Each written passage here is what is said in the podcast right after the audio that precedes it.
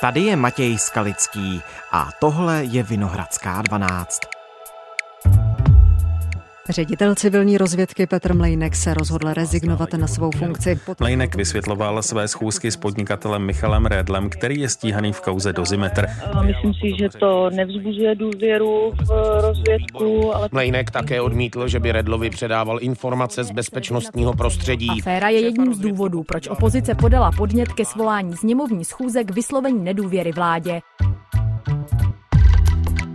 Konec šéfa rozvědky Petra Mlejnka. Dal se očekávat, na co ukazuje. Poškodí důvěra v Petra Mlejnka ministra vnitra Víta Rakušana. A kdo Mlejnka v čele rozvědky vystřídá? Téma pro investigativního reportéra týdeníku Respekt Ondřeje Kundru.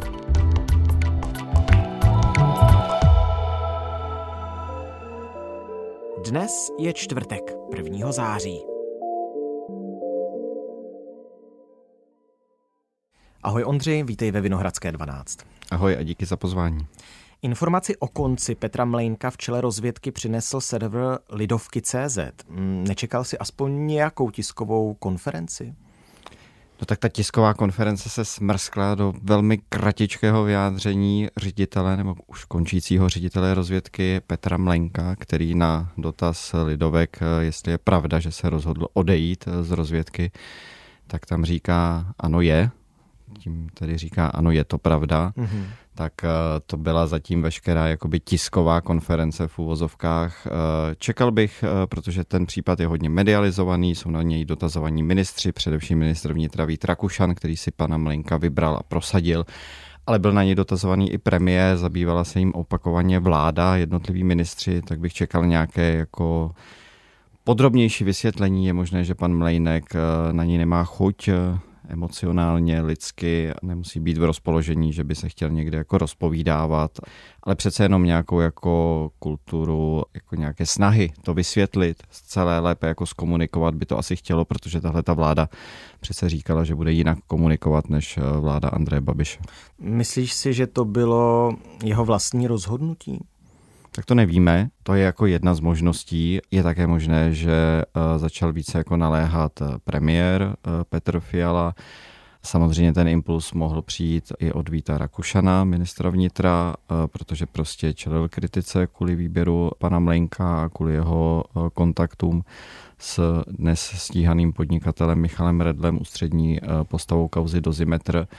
Ale je také možné, že se rozhodl pan Mlejnek sám nabídnout nějakou jako exit strategii vládě, dát jí nějaký jako čas se nadechnout, protože vláda prostě v podstatě nic jiného nekomunikovala v tuhletu chvíli. V době, kdy má komunikovat, co bude dělat s drahými cenami energií, se neustále jako motala v tom, jak dlouho tam ještě pan Mlejnek bude, jaké přesně byly jeho kontakty s panem Redlem. Takže ať už se pánové dohodli jakkoliv, ten krok vlastně znamená, že vláda získává jako nový čas konečně začít prezentovat důležité věci a do samotné rozvědky, pokud možno dosadit někoho kredibilního. Pozice pana Mlejnka byla neudržitelná. Ano, Andrej Babiš na svůj facebookový účet napsal, že by kromě Mlejnka měl ještě odstoupit ministr vnitra Rakušan. A já vycházím z toho, že jeho rezignace byla čistě jeho rozhodnutím a předpokládám. Jeho rozhodnutí ovšem Víte Rakušan. A premiér Petr Fiala z O D S Mlejnkovo rozhodnutí rezignovat ocenil. Očekává, že tento krok povede ke zklidnění politické situace.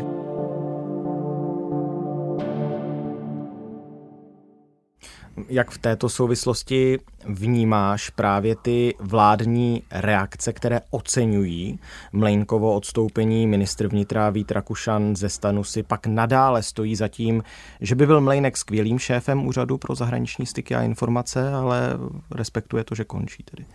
Tak to je asi očekávatelné, tyhle ty reakce, když s tím vyjádřením přišel sám pan Mlejnek, když nabídnul jakoby vládě, jak se dostat z té šlamastiky, tak si myslím, že ta prohlášení ministra Rakušana, některých dalších ministrů jsou lidská, jsou gentlemanská, jako profesionálně lidsky to nepochybně jako není lehká chvíle pro Petra Mlejnka. No a pak jsou tu reakce opozice. Stínová ministryně vnitra z ANO Jana Mračková Vildumecová kritizovala, že kauza Mlejnek ukázala na vazalství vládní koalice a poslanců. Upozornila na Twitteru na to, že Mlejnka hájil i premiér Fiala a zastávali se ho poslanci v bezpečnostním výboru. Podle ní upřednostnili stranické zájmy před bezpečnostními celé země. Tedy dává to podle tebe smysl? Jak to rozložil, tu odpověď na několik jako fází, je jako rolí opozice hodně kritizovat. To dělá přesně ANO v téhleté roli. Chce se znovu dostat k moci, takže využívá jako jakékoliv příležitosti, jak nahlodat nějakou jednotu téhleté vládní koalice. Konec konců kvůli částečně panu Mlejnkovi je vlastně svolaná schůze poslanecké sněmovny, kterou svolalo ANO a kde se bude hlasovat o tom, jestli ta vláda Petra Fialy dostane důvěru a bude pokračovat nebo nedostane. Tak to dělá prostě opozice. Potom k té jakoby loajalitě nebo vazalství, jak říká paní Vildumecová, těch koaličních poslanců, tak myslím si z toho, jak vím, jak probíhala třeba diskuze na vládě, kde byl přítomný Petr Mlejnek, hmm. kde se ho ministři dotazovali na ty jeho kontakty ano. s panem Redlem. To nebylo jako žádné příjemné posezení u kávy a o dortíku, kde by se tam hladili a usmívali se hmm. na sebe. Někteří ministři, co vím, tam měli hodně jako tvrdé otázky na pana Mlejnka. Trvalo to poměrně dlouho, ta debata byla pro něj hodně jakoby nepříjemná. Někteří ministři pak byli dost nespokojení s těmi odpověďmi, které jim tam dával, co se týká jeho kontaktu s panem Redlem. Ale prostě nějakou chvíli se drželo to, že budou pana Mlejnka podporovat, protože si ho prostě vybral pana Rakušan. Často ti politici vládní říkali, my důvěřujeme, když byli dotazovaní na pana Mlejnka, my důvěřujeme panu Rakušanovi, protože přišel s ním, tím dávali tak trochu ruce samozřejmě od pana Mlejnka. Markéta Pekarová Adamová tohle to nejčastěji asi v médiích reprodukovala. Přesně tak. A teď jako poměrně důležitou roli v tom celém sehrála Pirátská strana, hmm. která dala najevo svým poslaneckým klubem, že prostě je dál jako pro ní neakceptovatelné, aby Petr Mlejnek jako pokračoval, protože mezi tím zase vyšlo najevo, že pan Mlejnek se stýkal s dalšími lidmi z toho případu Dozimetr, jak zjistil deník N. Myslíme si, že bezpečnost je na prvním místě a tudíž funkci ředitele bezpečnostní služby nebo zpravodajské služby by měl zastávat člověk, který má zcela neprůstřelné bezpečnostní zázemí. Aby tato země měla a čili to bylo dál jako složité, komplikované na vysvětlení. Takže myslím si, že ta doba, po kterou hráli jako poslanci vládní koalice nebo po kterou drželi basu s ministrem Rakušanem a s panem Mlejnkem, mohla být samozřejmě kratší, nebyla zase jako nějak dramaticky dlouhá.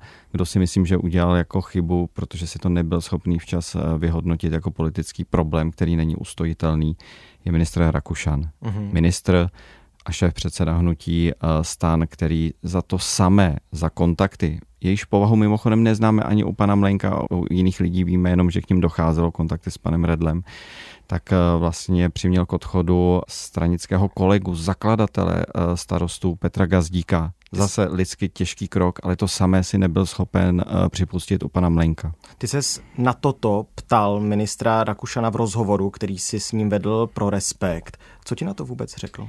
Tak on to nějak vysvětloval, ale já se přiznám, že jako točili jsme se kolem toho poměrně dlouho. To vysvětlení bylo, že když to hodně jako smrsknu do kostky, že pan Gazdík je politik a že politik si měl včas jako uvědomit, že kontakty s panem Redlem jsou jako nepřípustné pro vrcholně postaveného politika, protože o panu Redlovi jako o problematické figuře neprůhledné se psalo už nějakou dobu předtím v médiích, v minulosti, dokonce několik let předtím, ale Petr Gazdík s ním stále měl nějaký jako kontakt, tak ministr Rakušan říkal, to měl jako politik pochopit. Uhum.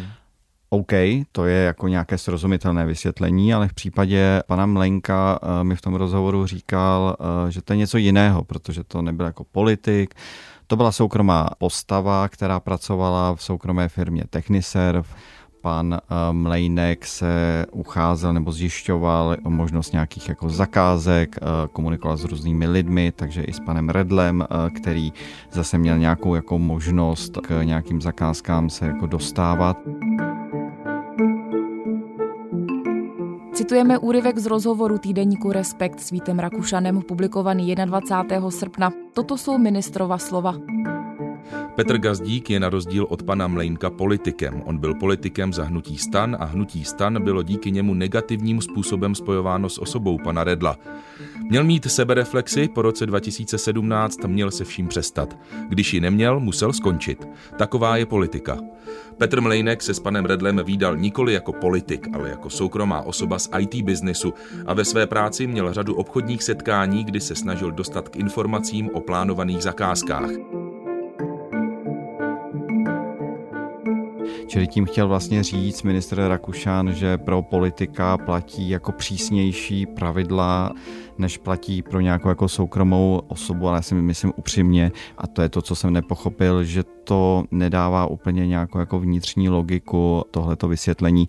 Myslím si, že tam byl hlavně jako problém, že zatímco ministr Rakušan to dokázal pochopit u pana Gazdíka, protože byl prostě jeho stranický podřízený, tak nad ministrem Rakušanem už nikdo není v té straně, takže když on se vybral pana Mlejnka za ředitele rozvědky, tak už nebyl schopný si to jako sám vyhodnotit, připustit si to jako chybu. Asi tam zase hrálo roli to, že se obával, že mu to jako média a veřejnost jako neskousnou. Právě jestli přistoupíme na to vysvětlení ministra Rakušana, že by na politiky měly být kladeny větší nároky, tak jestli on jako politik si neměl dopředu uvědomit, že může být minimálně problematické jmenování Petra Mlejnka na pozici šéfa ú zet es í.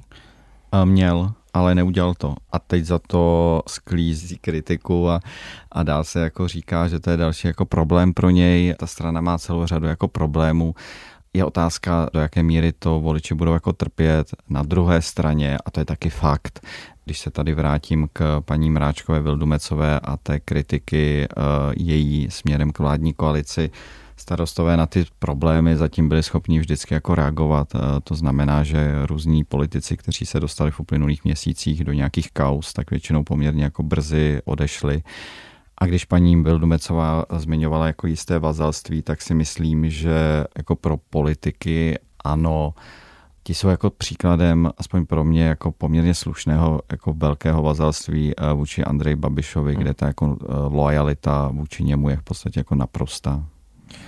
Jak si vysvětluješ, když se vrátím zpátky k tomu, že si to Vít Rakušan měl vyhodnotit dopředu, jak si vysvětluješ to, že to tedy neudělal? Může zatím být nějaká neskušenost s velkou politikou? Může to mít víc důvodů, jako přiznávám se, že to samozřejmě jako nevím přesně, protože to ví v podstatě jenom jako Vít Rakušan. To znamená, já jsem si zjistil bezúhonnost pana Mlejnka, zjistil jsem si platnost jeho prověrky na stupeň tajné, která byla vydána naposledy v roce dva tisíce osmnáct. Má k tomu ještě stupeň prověření NATO Secret, což také je celkem náročná prověrka, kterou v našem prostředí nemá příliš mnoho lidí.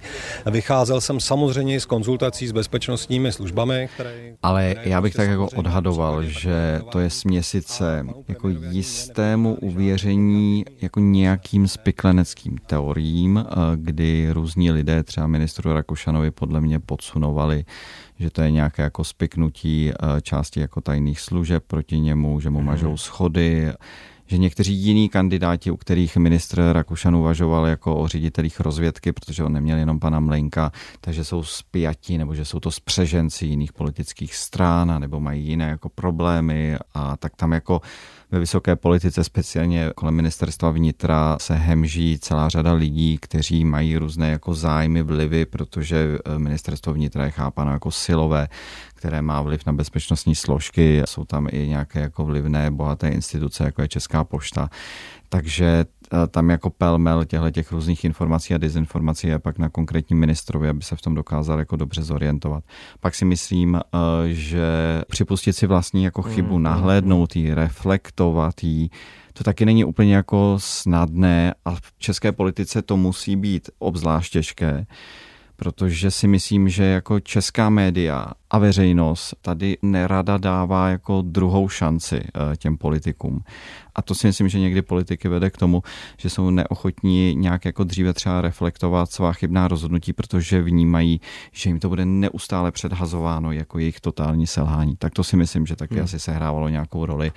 No a pak taky jako otázka samozřejmě, kdo bude za Petra Mlejnka, to musí taky si vyřešit Vít Rakušan a, a je otázka, jestli jako věděl v těch uplynulých dnech a týdnech, jestli jestli za něj má nějakou jako kvalitní náhradu.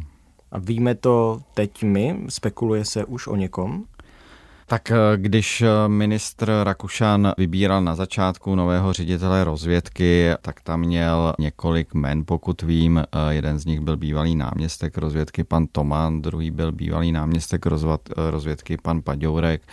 Myslím si, že, že do nějaké míry ve hře byla tak jako významná představitelka rozvědky Mlada Princová. Je možné, že tahle ta jména znovu jako stoupí do hry. Ministr Rakušan hodně argumentoval, že chce ale někoho, kdo s tou službou není spojený a není svázaný. Mhm. Já si myslím, že by měl vybrat někoho v tuto chvíli, kdo je jako uvěřitelný, kdo má jako dobré veřejné renomé, kdo má čitelné názory, kdo zanechal už nějakou jako veřejnou stopu. Oni v té službě dneska uvnitř jsou nepochybně lidé, kteří jsou jako kvalitní, schopní a rozvědku by asi dobře vedli. Ale myslím si, že ta rozvědka se dneska i díky ministru Rakušanovi, ale nejenom díky němu, i kvůli předchozím ministrům a různým problémům velkým, které tam byly, dostala do stádia, že jako hodně rozechvělá, hodně jako nejistá, ztrácí důvěru zahraničních partnerů. A proto si myslím, že ještě k tomu, když bude ministr Rakušan vybírat, by měl přidat jako kritérium, že by to měla být nějaká, pokud možno už jako veřejně známá jako osobnost, někdo, kdo si tam prostě dosedne, protože prostě v době, kdy Rusko vede válku na Ukrajině, Rusko vede samozřejmě válku i proti nám, je tady celá řada jako bezpečnostních hrozeb, které nás můžou oslabovat. Není jako čas na to, aby se zase nějakým dalším špatným výběrem tady mrhala energie služby, která by měla chránit především bezpečnostní zájmy téhleté země. Pomohlo by naplnění té důvěryhodnosti nebo té důvěry vůči takovému člověku, kdyby už měl prověrku na přísně tajné? Nepochybně ano, to si myslím, že by měl být jeden ze základních předpokladů, protože právě kdyby Petr Mlejnek měl prověrku na přísně tajné, tak už mohlo být dávno prozkoumáno, jaké přesně jeho kontakty s panem Redlem byly, jestli to bylo neškodné posezení u kávy, tlachání, anebo jestli to bylo něco rizikového, něco problematického pro bezpečnost státu.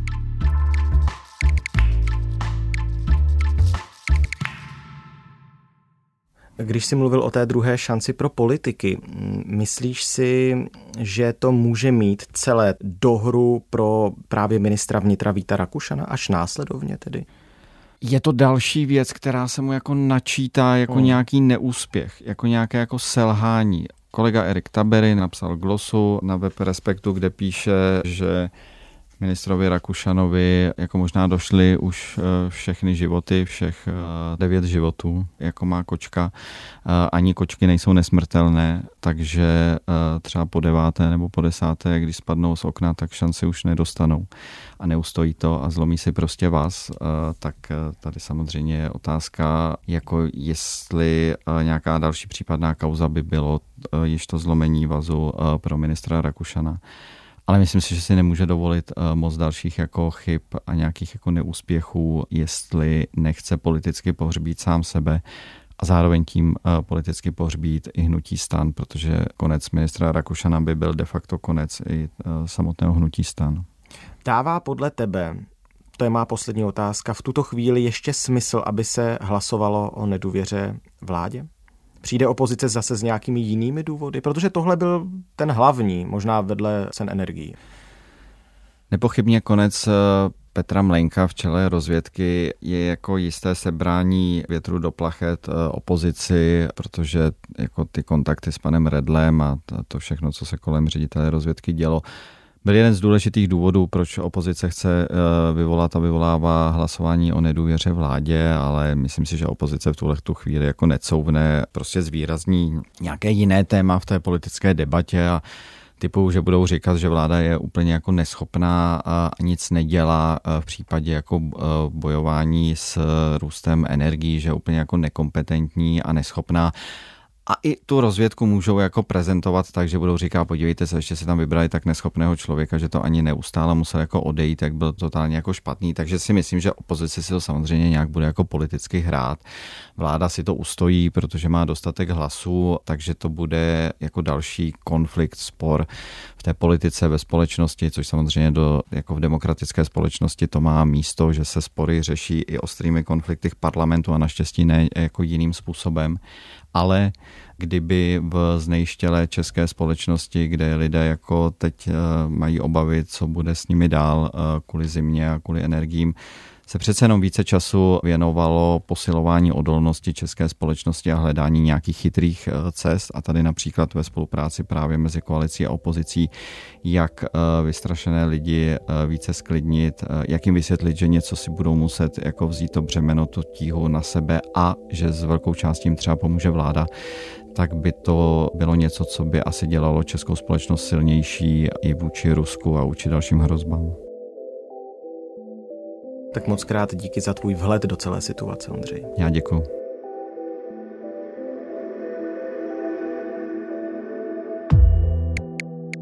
Tohle už je všechno z Vinohradské dvanáct, zpravodajského podcastu Českého rozhlasu. Dnes o konci Petra Mlejnka, kterého do čela Úřadu pro zahraniční styky a informace jmenoval ministr vnitra Vít Rakušan ze Starostů. Mluvil jsem o tom s Ondřejem Kundrou, zástupcem šéfredaktora týdeníku Respekt. Vinohradská dvanáct tu bude s novou epizodou zase pár hodin po půlnoci. Vyjde na webu i rozhlas tečka cé zet, v aplikaci Můj rozhlas a ve všech dalších podcastových aplikacích, tedy všude tam, kde se nové epizody objevují pravidelně, každý všední den. Naslyšenou zítra.